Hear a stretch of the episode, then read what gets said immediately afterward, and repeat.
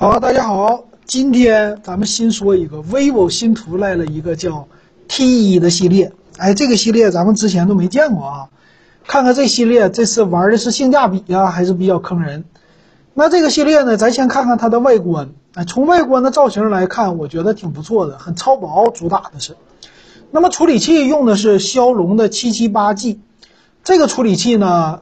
很多机型啊，主打的都是那种的女性，然后小众，比较有调性那样的感觉。比如说小米的 CV 系列呀，那这次呢，他们家我看啊，vivo 家好像也是这样。那它主打的呢，内存有十二个 G 的大内存，二百五十六 G 的大存储，而且还有内存融合技术，说是加到四个 G 的。这么一看，哎，给你的感觉搞好像这个机型很不错。然后再来看它的充电。充电呢？他说是四十四瓦的一个快充，因为主打的是轻薄。但是呢，我看到它的电池是五千毫安的大电池，这个电池一点都不小。四十四瓦呢，不能说特别的快了，因为现在六十七瓦是普及，一百二十瓦也很多了。那这个呢，前置能看到它的摄像头啊，在正中间上边的位置，属于是一个极点的屏幕。下边看呢，小下巴并不是特别的大。在底部呢，它是一个 TF 卡，呃，底部说错了啊，是一个 SIM 卡的插槽，还有一个 Type C 的一个接口，呃，扬声器呢也是保留在了底下。那这块屏幕呢是用的六点六七英寸、一百二十赫兹的高刷屏，这个屏幕啊色域官方说了也是比较的高，而且六点六七英寸可以说是一个黄金比例了，很多的手机都这么来采用的。那我也能看到啊，在两边这个机身呢，它用的是那种类似于曲面的窄边框的机身，哎，而且看起来非常的薄。背面是二点五 D 的玻璃那样的造型啊，具体是不是玻璃，官方没说。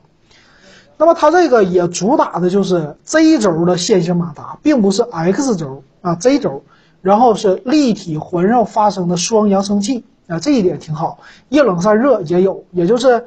应该是主攻于年轻人的。那摄像头呢？前置一千六百万像素，后置六千四百万主摄，八百万超广角和两百万微距。这个摄像头一看啊，到这儿的配置，我觉得这个手机可能会卖标价两千块钱，差不多应该这样，因为它并没有什么太高级的。骁龙七七八它不会用在低端机上，那么高端机呢也不会特别贵，基本上就是定位两千了。那他这官方也说了，我的照相多么的好，老金就不给大家赘述了，因为，哎，这摄像头你也知道的哈，也就那一六千四百万算是能打的了。然后配色，配色呢，从背面来看呢，它的造型没什么独特的。后边有三个摄像头在机身的侧面，正面这些、侧面这些都加起来，我感觉啊，和 realme 的 X 二就真我的 X 二就没什么区别。X 二可是两年前的东西啊，当然了，处理器有区别。那么系统呢？这次做的是比较的好看的。这个系统呢，人家自己有一个这个叫 Orange OS 啊，做的很好看。这个不多说了，反正从外观来看，这个机型还是挺酷的啊，不能说挺酷吧，算是挺受女性欢迎的，或者比较普通啊，有有点那种的感觉，因为见怪不怪，大家都是这样的。那么来看具体的参数，它的厚度呢，最薄的是那个曜石黑。耀影黑是八点四九毫米，还有一个青色呢是八点五三毫米，这个厚度呢可以理解，毕竟是五千毫安的电池。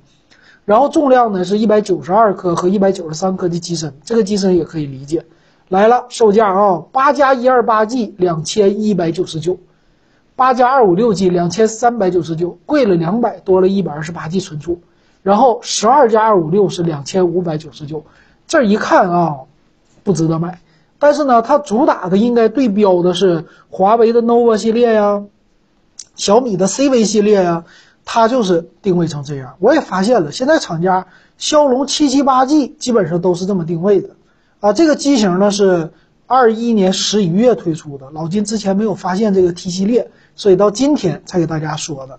那内存里边用的是 LPDDR5 的内存，UFS 三点一的存储，这还算是旗舰级的了，挺好的啊。那么充电四十四瓦，对于五千毫安电池来说，我觉得稍微有一些不够用，啊，屏幕呢素质是 LCD 的，那大家喜欢 LCD 吗？永不为奴。如果你觉得眼睛看 LED 不舒服，那么买这个屏幕还是可以理解的啊。但是摄像头呢非常的弱啊，就在现在的眼光来看，它是两年前的摄像头，就不多说了。那别的方面呢也没什么了，它支持 AAC，然后 WiFi 方面是双频的 WiFi，蓝牙 WiFi 六它并没有说支持啊，蓝牙五点二倒是支持了最新的，带三点五毫米的耳机接口和 Type C 的接口。那三点五毫米耳机接口，你喜欢有线的，那还是挺不错的。那这个售价啊，再加上这个配置，你觉得划算吗？老金觉得并不划算。这个售价呢，你算吧。现在的红米系列，前两天红米的 K 四零游戏增强版卖到多少钱呢？是不是一千六百六十九？它这个两千四百九十九，可以这么说，就它这个处理器啊，能卖到一千四，就是。咱不能说十二加五六的啊，就八加一二八的，正常来说卖到一千四到一千五，它算是有性价比，啊，卖到两千一百多那没有性价比。那你说这个机型可不可以买呢？它其实除了售价之外，它身上并没有太大的短板。虽然这个骁龙七七八 G 它这个命名已经比较老了，这处理器，但是呢完全够用。